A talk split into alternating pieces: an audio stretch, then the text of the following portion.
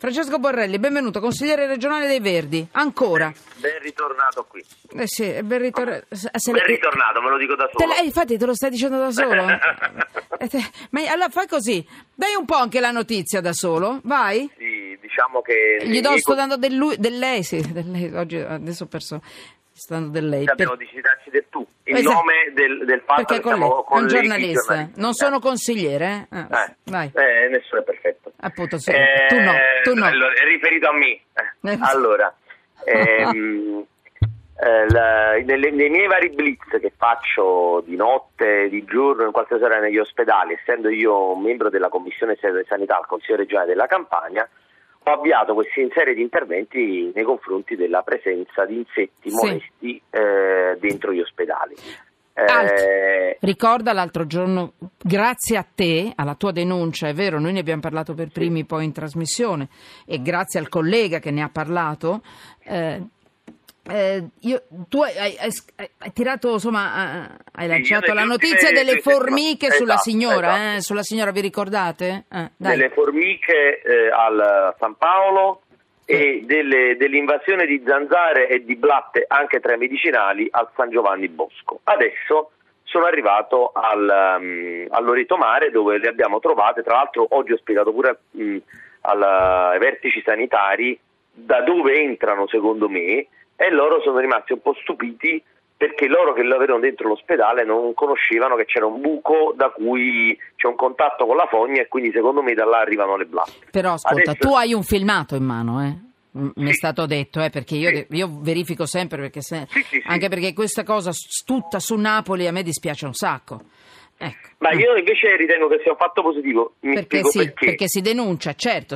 Non solo, perché io ho fatto uscire fuori tre cose. La prima... che c'è un appalto mai rinnovato dal 2011 per le ditte di pulizia all'interno degli ospedali della ASL Napoli 1 e con una mia interrogazione ho scoperto che hanno tratteggiato fino ad oggi, in particolare nella vecchia gestione, che dal 2011 a oggi è incredibile che non si fanno le gare d'appalto per andare in proroga, e quindi in qualche modo si è creata una situazione allucinante all'interno degli ospedali. 2. Ho ottenuto dopo anni la disinfestazione e la pulizia sia all'interno sia all'esterno di molti ospedali, perché in alcuni casi, non è il caso dell'Orito per capirci, ma in alcuni casi come il San Paolo, io erano 2 anni che gli stavo rompendo le scatole perché avevo continue segnalazioni dai cittadini. La terza cosa è, credo che la trasparenza di un'amministrazione, soprattutto io sono una persona che sto in maggioranza, sostengo De Luca, appartiene al fatto di dire sempre la verità e dire ai cittadini come stanno le cose. Se negli ultimi anni hanno gestito una chiavica gli ospedali, io non voglio difendere, o che sto in maggioranza devo far finta che le cose vanno bene, perché comunque la gente poi si sta male e si lamenta, a partire dalla vicenda indecente di quella signora immersa nelle formiche. Mi posso dare tutte le giustificazioni che vogliono, ma quello non è un caso di mala sanità, quello è un caso di mancanza di umanità. No, vabbè, questo l'abbiamo maltrattato tutto, abbiamo chiamato anche il direttore sanitario, oggi abbiamo cercato il direttore sanitario dell'Orito Mare, ma sembra che non ci sia, e lei lo sa anche, e tu lo sai anche meglio di me. Scusa, io ho fatto la battaglia all'Orito Mare anche contro i furbetti del cartellino e le frodi delle assicurazioni. Non solo le assicurazioni, quelli che non andavano a lavorare e poi timbravano, il famoso medico che andava a giocare a tennis, allora, che era proprietario di un'atletica. Ci sentiamo, Francesco, ci dobbiamo risentire, perché io praticamente chiuso la puntata e voglio ricordare Stefano Rodotà, che è stato il mio maestro. Certo, assolutamente. E però è stato un grande uomo. Spero di non sentirti più, perché qui non ci sono più animali che possono uscire negli ospedali, i dinosauri. Grazie Francesco, però occhi aperti. Grazie.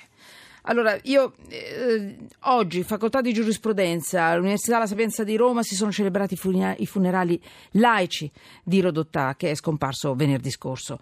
Erano presenti tutti, io vi faccio sentire una frase che ci ha detto a che cosa servono i diritti. Rodotà qualche anno fa è sempre stato nostro ospite.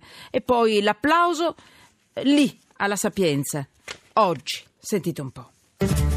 A che cosa servono i diritti? La domanda è difficile, ma si può provare a dare una risposta facile. I diritti servono a garantire la libertà di tutti e di ciascuno.